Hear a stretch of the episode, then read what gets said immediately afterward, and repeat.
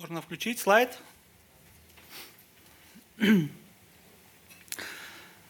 Как вы думаете, как звучит лучше, если я вам скажу «Приветствую вас, дорогая церковь»? Может быть, более лично, если я скажу вам «Приветствую вас, дорогие братья, дорогие сестры». А как звучит, если я скажу «Приветствую вас, мои возлюбленные»? «Приветствую вас, мои возлюбленные и вожделенные, радость моя и награда моя». Звучит еще лучше, правда? Именно так апостол Павел обращается к своим филиппийцам. Он говорит: «Возлюбленные и вожделенные, радость и венец мой». Апостол Павел подходит к концу своего послания к филиппийцам, четвёртая глава. Давайте вместе немножко вспомним. В этом послании Павел рассказывал о своих обстоятельствах. Он говорил о том, что он находится в заключении. Он говорил о своем желании прославить Христа, и ему было неважно, прославит он Христа в жизни или в смерти. двадцать первый стих первой главы мы с вами читали. Он говорит: «Ибо для меня жизнь Христос, и смерть приобретение». Апостол Павел дает филиппийцам и нам с вами наставление жить достойно Евангелия. И для этого он говорит, что нужно иметь единство и смиренномудрие. Главная проблема филиппийцев заключалась в том, что у них не было единства между собой. И Павел снова и снова возвращается к этой теме. Он говорит: «Имейте одни мысли, имейте ту же любовь, будьте единодушны, будьте единомысленны». Во второй главе он указывает на самый большой пример смирения на нашего Господа Иисуса Христа, который оставил трон небес, который уничижил себя до смерти и смерти крестной для того, чтобы даровать нам спасение. Апостол Павел напоминает и филиппийцам, и нам с вами о том, что, должно быть, что мы должны сами быть светом, так как мы дети Божьи, мы должны быть светом этому миру. И он показывает нам свой личный пример. Мы с вами видели пример Тимофея, мы с вами видели пример Епафродита. В третьей главе он предостерег и их, и нас также о различных лжеучителях, о различных лжеучениях. Он указал, указывает нам на наше будущее жительство на небесах, на новые прославленные тела, которые и они, и мы с вами когда-то получим на небесах. И вот четвёртая глава, первый стих. Апостол Павел говорит: «Итак, братья мои возлюбленные и вожделенные, радость и венец мой, стойте так в Господе возлюбленные». Первый стих в четвёртой главе – это переходной стих. Он относится как и к третьей главе, так и к четвёртой главе. Я даже сказал бы, что он относится не только к третьей главе, он относится к всем трем предыдущим главам. Павел как бы собирает всю эту информацию в одно и выводит итог. Знаете, как когда-то Соломон в своей книге «Екклезиаст» в самом конце говорит: «Выслушайте итог всего, Бога бойтесь и заповеди Его соблюдайте». Итог всего в послании филиппийцам звучит так: «Итак, братья мои возлюбленные, вожделенные, радость и венец мой, стойте так в Господе». «Стойте так в Господе» значит все то, о чем мы с вами размышляли на протяжении последнего года в этом послании. Апостол Павел пишет: «Итак, братья мои возлюбленные, вожделенные». И это последний раз в этом послании, когда Павел говорит слово «итак», когда он приводит э, итог всего. Все то, что Павел говорил в последних трех главах, связано в этом одном предложении. «Стойте так в Господе». Но мы с вами не останавливаемся только на этом стихе. Мы с вами рассмотрим сегодня первые семь стихов из четвёртой главы. Давайте вместе с вами откроем Библию и прочитаем вместе послание к филиппийцам, четвёртая глава, с первого по седьмой стих. «Итак, братья мои возлюбленные и вожделенные, радость и венец мой, стойте так в Господе возлюбленные». умоляю Еводию, умоляю Синтихию мыслить тоже о Господе. Ей прошу и тебя, искренний сотрудник, помогай им, подвязавшимся в благовествовании вместе со мной, и с Климентом, и с прочими сотрудниками моими, которых имена в книге жизни. Радуйтесь всегда в Господе, и еще говорю, радуйтесь. Кротость ваша да будет известна всем человекам. Господь близко. Не заботьтесь ни о чем, но всегда в молитве и прошении с благодарением открывайте свои желания пред Богом, и мир Божий, который превыше всякого ума, соблюдет сердца ваши и помышления ваши во Христе Иисусе. Название наше «Стойкость в Господе». Я специально выбрал эту картинку. Кто помнит, это заставка э, прошлого года в нашем кемпе. Э, «Stand firm», «Стойте твердо». Там, конечно же, мы читали другую книгу, но, тем не менее, она также подходит для нас сегодня. «Стойте твердо в Господе». Мы с вами посмотрим на шесть коротких пунктов. Э, мы не будем задерживаться на них долго, так как это немножко повторение тех того, что уже было сказано в трех главах. Стойте в любви, стойте в единстве, стойте в радости, стойте в кротости, стойте в доверии и молитве. И последний пункт – награда за стойкость. Наш первый пункт – стойте в любви. Первый стих. Давайте еще раз посмотрим, как Павел обращается к филиппийцам. Посмотрите на слова, которыми Павел описывает своих филиппийцев. Он говорит: «Братья мои возлюбленные». Дорогие сестры, конечно же, и сестры. Просто обращение раньше писалось именно к братьям. Но, конечно же, также и сестры. «Братья и сестры мои возлюбленные, вожделенные, радость и венец мой». И завершается это предложение снова «возлюбленные». Апостола Павла переполняет любовь к филиппийцам, и он говорит о своей любви к ним.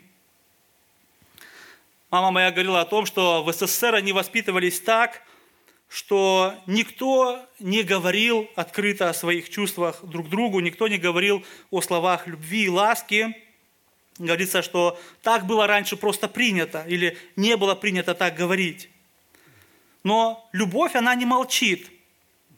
Любовь, она не может молчать. И, конечно же, апостол Павел хотел бы на деле доказать свою любовь к ним, но он этого не мог сделать на деле, так как находился э, в заключении. Но он пишет им о своей любви, и он использует для этого самые теплые слова. «Возлюбленные, вожделенные, радость и венец мой». Венец, о котором здесь говорит Павел, это символ победы в спортивных соревнованиях. Это как золотая медаль, которая украшает спортсмена на пьедестале. Спортсмена, который очень сильно и очень долго трудился, чтобы получить ее. И Павел говорит филиппийцам: «Вы моя золотая медаль, вы моя награда». Снова и снова мы с вами повторяем о том, что Бог есть любовь. И Бог излил свою любовь в наши сердца. В послании к Римлянам пять пять написано: «А надежда не постыжает, потому что любовь Божья излилась в сердца наши Духом Святым, данным нам». И что эта любовь делает в наших сердцах? Что она должна делать в наших сердцах? Она любит, она действует, и она приносит плод. Плод Духа Святого, который живет в нас, это любовь. Что делает Бог? Все, что Он делает, это всегда есть любовь. Посмотрите послание Галатам пять двадцать два. «Плод же Духа – любовь, радость, мир, долготерпение, благость, милосердие, вера» и так далее. Продолжается в двадцать третьем стихе. И речь идет не о множестве плодов, а об одном плоде, которое есть любовь. И в этом плоде содержатся э, разные качества, как мир, долготерпение, благость, милосердие и вера. Я читал такой пример, когда один сосед взял ведро с помоями и перекинул его за забор к своему соседу. Другой сосед взял это ведро, Он его тщательно вымыл, набрал туда красивых свежих яблок и поставил через забор обратно. Его сын спрашивает: папа, почему этот э, сосед кинул нам ведро с помоями, а ты вычистил его и дал ему чистое ведро с яблоками? Отец ответил: сынок, каждый человек делится теми плодами, которые у него в сердце. Выражая филиппийцам свою любовь к ним, Павел говорит им: так стойте в Господе, возлюбленные. Что значит это слово «так стойте»? Его можно также перевести как «таким образом стойте в Господе». Я зачитаю вам два перевода: современный перевод или немецкий перевод. Там написано: «Итак, любимые и желанные мои братья, вы моя радость и мой венец, стойте твердо в Господе, любимые». И вот немецкий язык: «Darum meine Geliebte und ersehnten Brüder, meine Freude und meine Krone». Здесь используется и то, и другое. «Steht in dieser Weise», то есть таким образом, «fest im Herrn», твердо в Господе. То есть стоять таким образом, твердо в Господе. Образ, который мы видим у апостола Павла на протяжении этих трех глав, именно в таком образе твердо мы должны стоять в Господе. Еще пару стихов ранее, третья глава, семнадцатый стих, Павел пишет: «Подражайте, братья, мне и смотрите на тех, которые поступают по образу, какой имеете в нас». Павел подводит итог и говорит филиппийцам, и он также говорит сегодня нам с вами, дорогие братья и сестры: «Возлюбленные, вожделенные, радость и венец мой, стойте так в Господе, возлюбленные». Мы с вами говорили о том, что у филиппийцев были проблемы, и Павел использует эти самые теплые слова, чтобы в любви указать филиппийцам на их проблемы. В послании к Галатам Павел говорит, шестая глава, один-два, как мы должны относиться или как мы должны обличать наших братьев и сестер, если те впадают в искушение. «Братья, если и впадает человек в какое согрешение, вы, духовные, исправляете такового в духа кротости, наблюдая каждый за собой, чтобы не быть искушенным. Носите бремена друг друга и таким образом исполните закон Христов». Апостол Павел снова и снова показывает нам прекрасный пример исправления человека в любви. Если вы помните, Павел говорит во второй главе, он говорит филиппийцам: «У вас есть утешение во Христе, у вас есть отрада любви, общение духа, милосердие, сострадательность». И он говорит им: «Дополните мою радость. Имейте одни мысли, имейте ту же любовь, будьте единодушны и единомысленны». Да, именно так апостол Павел в любви указывает филиппийцам на то, что у них не хватает этого единства. И здесь мы с вами читаем в четвёртой главе, Павел берет один особенный пример из церкви в Филиппах, чтобы показать им на этом примере все то, о чем он говорил им в последних трех главах. Опять же, речь идет о проблеме э, с единством. И опять же мы видим, как особенно с любовью апостол Павел им говорит об этом. Наш следующий пункт: «Стойте в единстве». четвёртая глава, второй-третий стих. «Умоляю Еводию и моля, умоляю Синтихию мыслить тоже о Господе. Ей прошу и тебя, искренний сотрудник, помогаем подвязавшимся в благовествовании вместе со мною и с Климентом и с прочими сотрудниками моими, которых имена в книге жизни». Знаете, когда я размышлял об этом местописании, я вспомнил историю о Нафане и о Давиде. Помните, когда, Давид, когда Нафан пришел к Давиду, он рассказал ему историю о человеке, который, будучи очень богатым, взял барашку очень бедного человека, зарезал ее и накормил своих гостей. Помните, как отреагировал Давид? Он был возмущен. Он сказал: «Этот человек достоин смерти». И что ему сказал Нафан? он сказал: ты этот человек. И в тот момент у Давида открылись глаза, в тот момент он увидел свой грех, в тот момент он раскаялся в своем грехе. Возможно, что когда пастыри из церкви Филиппы читали послания Павла, Еводия, Синтихия, слушали, может быть, они даже где-то соглашались, мотали головой, соглашаясь со всем, что говорил Павел. И вдруг они слышат свои имена. Умоляю Еводию, умоляю Синтихию, мысли тоже о Господе. И очень часто мы, дорогие братья и сестры, все мы, и я вместе с вами в том же числе, мы ведем себя как Давид, мы ведем себя как Еводия, Синтихия. Слушая какую-то проповедь, мы соглашаемся, мы мотаем головой, мы придумываем себе, да, скорее всего, речь идет о том или о том, даже придумываем, может быть, какие-то наказания для этого человека. Но мы не боимся услышать от Господа: «Ты это сделал, ты тоже поступаешь так». Представьте себе, Павел пишет послание в церковь Берлин-Хелисдорф. Он говорит о проблеме единства в нашей церкви, и вдруг вы слышите свое имя. И вся церковь слышит ваше имя.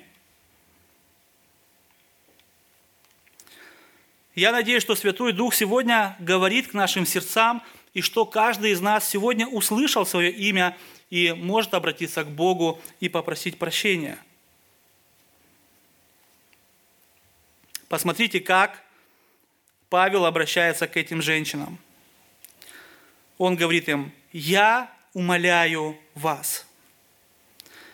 Павел не приказывает, он умоляет их примириться друг с другом и иметь единство. Он говорит это с огромной любовью, и только с любовью мы действительно можем настроить или наладить снова отношения. На прошлой неделе у нас была молитвенная неделя. Мне очень понравился пример брата Вилли. Он привел пример автомобильного мотора, и что в моторе должно быть масло для того, чтобы детали, когда терлись друг об друга, не испортились, не поломались. И он сказал, что и любовь в наших отношениях – это именно как это масло в моторе, которое помогает нам переносить разные трения, которые мы имеем с вами друг с другом в церкви. И я подумал, что любовь, она не только как масло, но она еще как самый лучший клей, который помогает склеить снова отношения. Отношения, которые по какой-то причине повредились. Знаете, апостол Павел не обязан был умолять их. Как апостол он имел полное право приказать им, но он этого не делает. Мы видим еще один такой пример в послании к Филимону, восьмой по десятый стих. Павел пишет: «Посему, имея великое во Христе дерзновение приказывать тебе, что должно, по любви лучше прошу. Не иной кто, как я, Павел, старец, а теперь и узник Христа Иисуса, прошу тебя о сыне моем Анисиме, которого родил я в узах моих». Апостол Павел мог бы приказать, но по любви он понимает, что лучше, что продуктивней просить с любовью.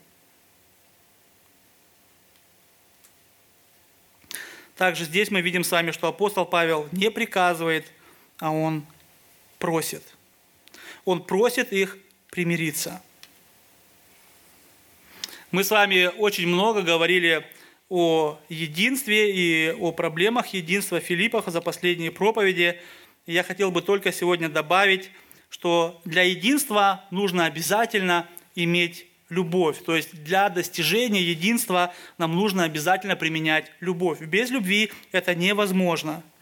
И для того, чтобы мы могли снова иметь единство, нам нужно иметь миротворцев. Мы с вами сами должны становиться этими миротворцами. Одна из заповедей блаженства звучит так. Иисус говорит в Евангелии от Матфея пять девять: «Блаженные миротворцы, ибо они будут наречены сынами Божьими». Апостол Павел показывает нам пример такого миротворца. Посмотрите, он обращается к ним с любовью. Он не занимает чью-то позицию, он не становится на сторону Еводии или на сторону Синтихии. Павел показывает, что мы все с вами стоим на одной стороне, на стороне Иисуса Христа. И он умоляет их иметь единство. Нам с вами неизвестно, кто были эти женщины. Также мы не знаем, кто такой Ей, Климент. Скорее всего, Павел знал их лично. В шестнадцатой главе «Деяний апостолов» мы читаем, как Павел впервые приехал в город Филиппы. Он познакомился там с женщиной по имени Лидия, которая приняла благую весть от Павла, и она уверовала, и весь дом ее, и они крестились. Таким образом, вообще началась церковь в Филиппах. И дальше присоединился к церкви темничный страж, который также вместе со всей семьей уверовал и принял крещение. И, скорее всего, именно в это время уверовали две эти женщины и два этих мужчины, два этих служителя, потому что Павел говорит о них в третьем стихе.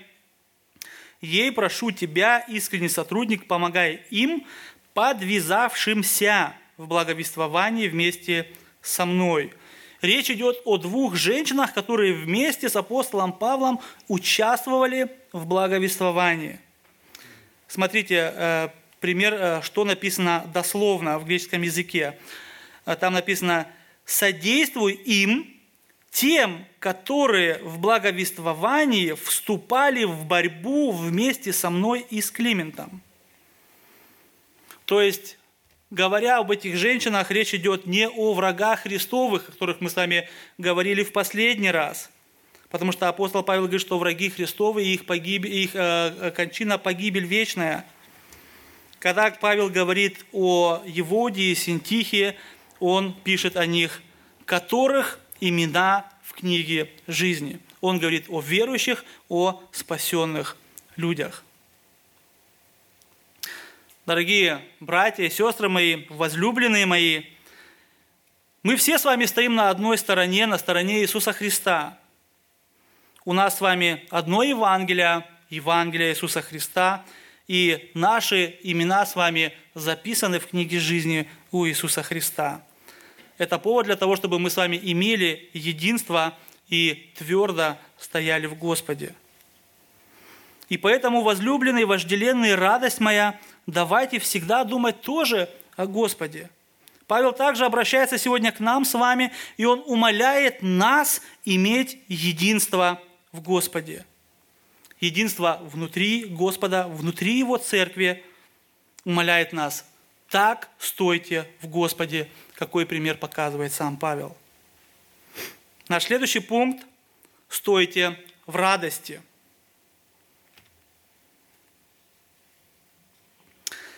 Филиппийцам четыре четыре. «Радуйтесь всегда в Господе, еще говорю, радуйтесь».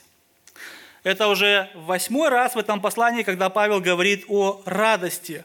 Или апостол Павел говорит им о своей радости, или он призывает радоваться филиппийцев, призывает радоваться нас с вами. Причем, когда он говорит «радоваться», он говорит это в повелительной форме. Он повелевает нам радоваться в Господе.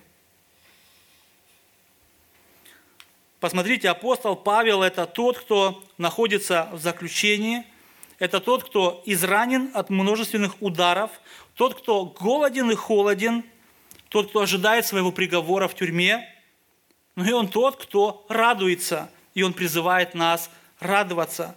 Он повелевает свободным, сытым филиппийцам, он повелевает свободным, сытым нам сегодня с вами радоваться в Господе. У нас с вами была одна проповедь, в которой мы говорили с вами только о радости в Господе, о том, что истинная вечная радость – это радость в Иисусе Христе, это радость вечного спасения, это радость воскресения, это радость вечной жизни во Христе Иисусе Господе нашим. И даже если мы сегодня с вами переживаем какие-нибудь скорби, мы все равно с вами можем радоваться. И Павел, и Петр, и Иаков в своих посланиях говорят нам, поскорбев немного от различных искушений, радуйтесь в Господе. Дорогие братья и сестры, когда мы с вами не можем радоваться в Господе? А когда вот мы не можем? Я думаю, мы с вами не можем радоваться в Господе тогда, когда мы очень мало думаем о Господе и очень много думаем о самих себе. И я думаю, что это также была проблема у этих двух женщин в Филиппах. Они по каким-то причинам стали думать не о Господе, а о себе. Я слышал один такой пример. Я думаю, что он опять же касается каждого из нас. Этот пример рассказал Тимур Расулов, проповедник, в одной из своих проповедей. Он говорит: «Мы способны не спать полночи, зная, что кто-то ко мне плохо относится. В то же самое время мы знаем, что Бог Вселенной очень хорошо ко мне относится. Он любит меня, но в этот момент мне на это все равно. Меня интересует, что кто-то мне сделал зло, обидел меня, может быть, рассказал какую-то сплетню про меня, и все. Всю ночь глаза в потолок. То есть какой-то смертный человек из крови и плоти на меня не так посмотрел или не любит меня, не, э, и меня это так сильно задевает, что я не могу спать всю ночь. И в то же время Бог Вселенной, который сотворил небо и землю, то, чью любовь я никак не заработаю, как бы я ни старался».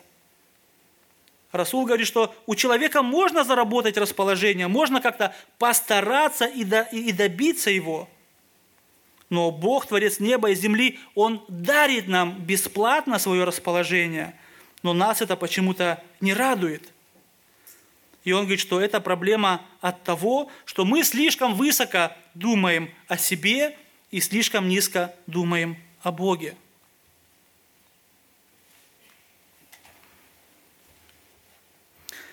И мы видим с вами, что от этого никто не защищен. Мы видим с вами, что женщины, которые сражались вместе с Павлом, спина к спине, что они нуждались в помощи. Также и мы с вами можем заблуждаться, и вы, и я. И когда мы с вами впадаем в такие заблуждения, когда мы с вами начинаем очень много думать о себе, мы нуждаемся в помощи, мы нуждаемся в миротворцах. И мы желаем с вами, мы должны желать с вами быть миротворцами.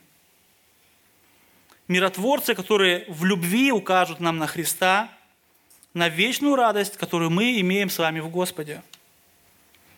И Павел говорит дальше, что нам также нужно стоять твердо в радости и в кротости. «Стойте в кротости. Кротость ваша да будет известна всем человекам, Господь близко». Кротость – это слово, которое мы с вами очень мало употребляем. Многие не знают его значения. Я тоже раньше не знал его значения. И я хотел бы зачитать вам несколько определений. Слово «кроткий». Его можно перевести также как «доброжелательный», «снисходительный», «уступчивый», «податливый», «мягкий», «тихий». Еще одно определение. В обыденном смысле под кротостью понимается незлобный и отходчивый нрав человека, которого осозна... готового осознанно прощать ошибки и обиды от других. Кротость – это мягкость характера. Она помогает человеку терпеливо переносить оскорбления, при этом не раздражаться, не возмущаться, не желать отомстить. Очень интересно. Кротость – качество, которое сочетает в себе мягкость характера с твердостью духа. Однако трудно найти точное значение этого слова, потому что оно описывает не внешнюю мягкость, а внутреннюю кротость и доброту. Не манеру поведения, мы можем показать манеру хорошего поведения, а состояние ума и сердца. В Библии мы читаем с вами один из больших таких примеров кротости был Моисей, конечно же, сам Иисус, самый большой пример кротости. И апостол Павел говорит: «Да будет ваша кротость известна всем». Апостол Павел хочет, чтобы кротость верующих людей в Иисуса Христа была известна всем людям. Не только в воскресенье, во время богослужения, когда мы разговариваем с друг с другом, но также дома, когда мы разговариваем с нашими женами, с нашими мужьями, с нашими детьми, также на работе, также в магазине.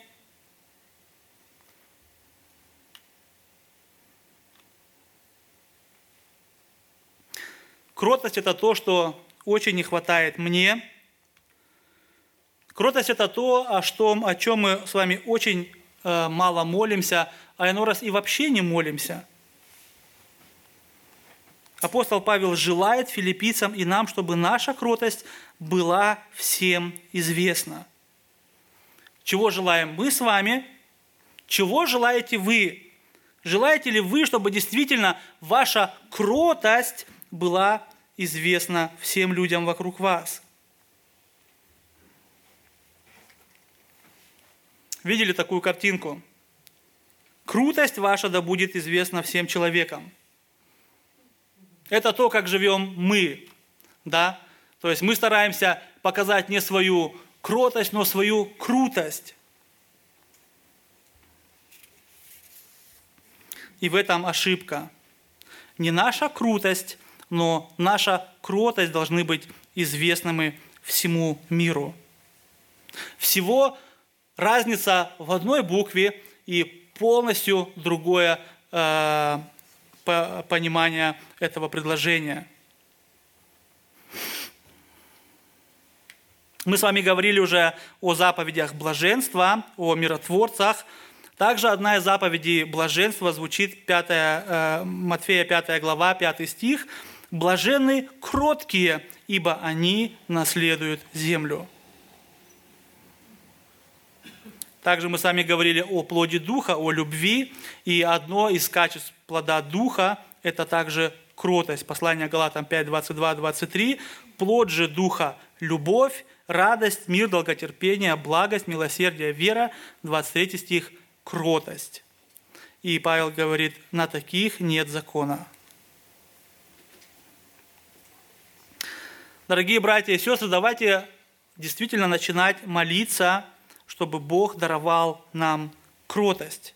Действительно молиться с верой в то, что Бог может изменять наши сердца и делать их кроткими.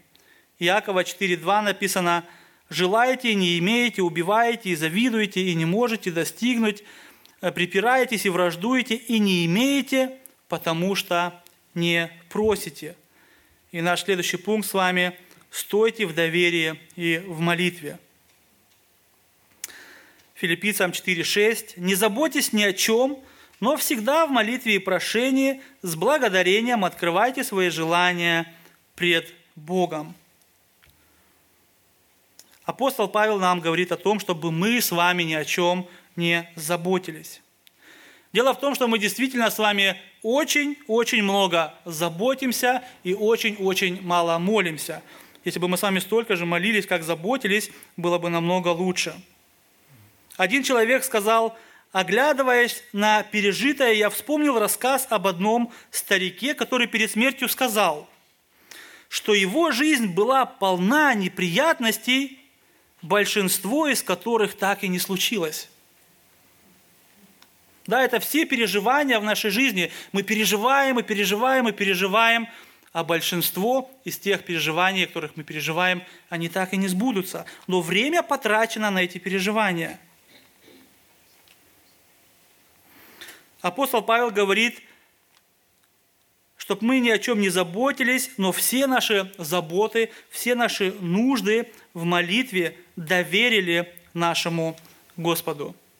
И прекрасный пример приводит нам сам Иисус Христос, Евангелие от Матфея, шестая глава, с двадцать пятого по тридцать третий стих.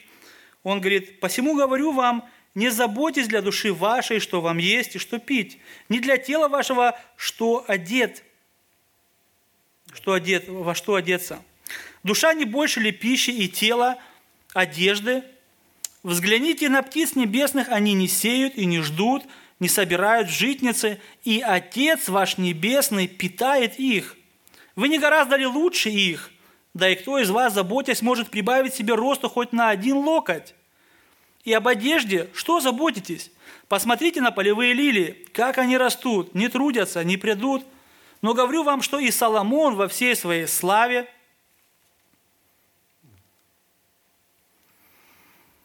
а, не одевался так, как всякая из них. Если же траву полевую, которая сегодня есть, а завтра будет брошена в печь, Бог так одевает, коли ми паче вас, маловеры.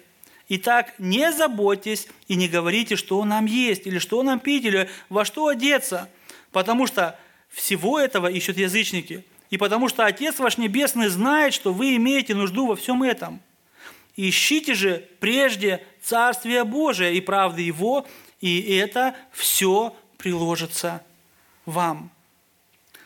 И мы должны понимать, что не апостол Павел, не Иисус Христос не говорит нам, что мы должны с вами полностью бездельничать.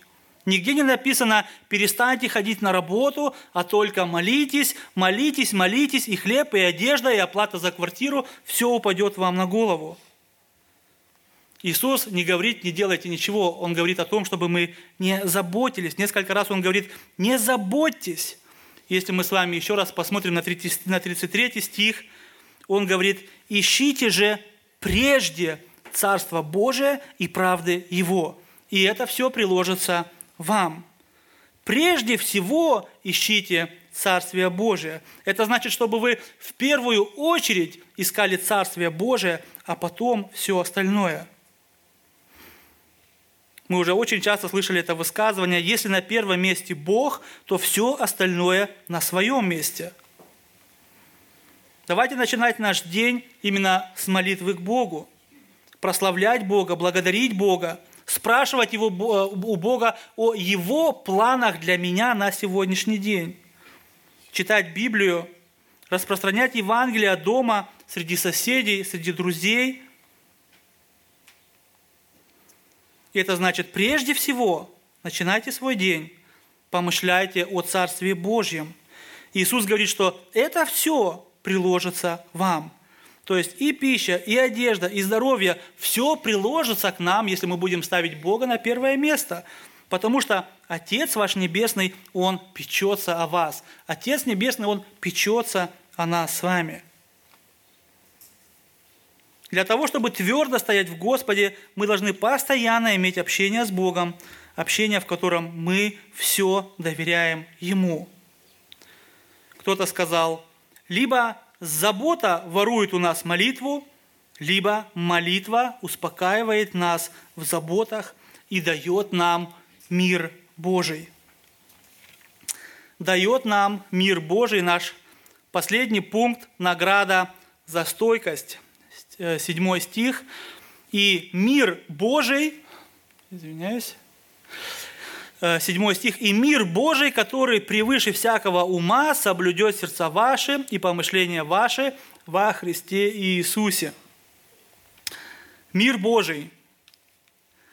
Что такое мир Божий? Речь идет не о нашей планете, не о Земле, не о Вселенной, а о мире как об отсутствии войны.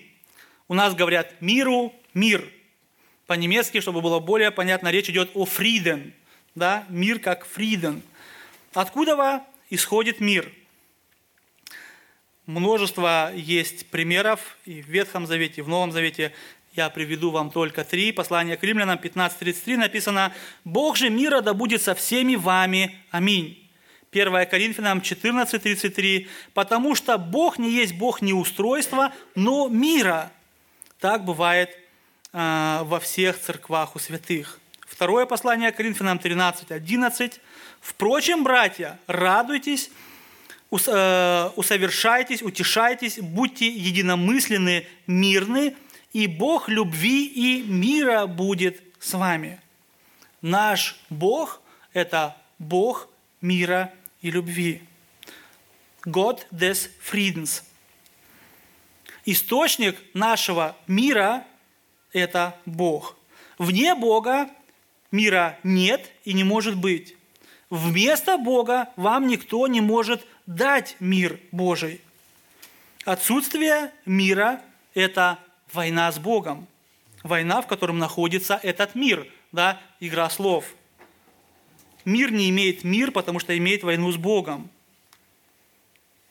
В Римлянам пять один написано: «Итак, оправдавшись верою, мы имеем мир с Богом через Господа нашего Иисуса Христа». Только в Новом Завете девяносто три раза говорится о Божьем мире. Бог действительно желает даровать нам свой мир. И я именно говорю о мире как об отсутствии войны. Итак, мир принадлежит Богу. Мы не имеем мир внутри нас. Мы не можем этот мир купить. Мы не можем заставить себя иметь мир, заставить иметь фридм. И мы также не можем заставить кого-то иметь мир. Поэтому апостол Павел не заставляет Еводию и Синтихию, а он просит их в любви. Исайя сорок восемь, двадцать два написано: «Нечестивым же нет мира, говорит Господь». Этот мир, то есть именно как планета, как Земля, предлагает нам ложный мир. До встречи с Иисусом Христом апостола Павла звали Савл. И этот Савл, он тоже, с одной стороны, хотел мир на земле, но это был ложный мир, и у него были неправильные методы его достижения. До покаяния, посмотрите, что делал апостол Павел, которого звали Савл. Деяния апостолов восемь один написано: «Савл же одобрял убиение его». Да, речь идет о Стефане, о первомученике. Павел находился там, и он одобрял убиение его. Деяния апостолов восемь три: «И Савл терзал церковь, входя в дома и влеча мужчин и женщин, отводил в темницу». девятая глава, первый стих: «Савл же, еще дыша угрозами и убийством на учеников Господа, пришел к первосвященнику». Я все-таки думаю, что апостол Павел, он хотел иметь мир, он хотел достичь мира. Но проблема была в том, что апостол Павел не хотел Божьего мира, а своего мира. Мир, о котором нам здесь говорит апостол Павел, это мир от Бога, это мир в сердце человека. Это мир, который Бог дает в сердце человеку.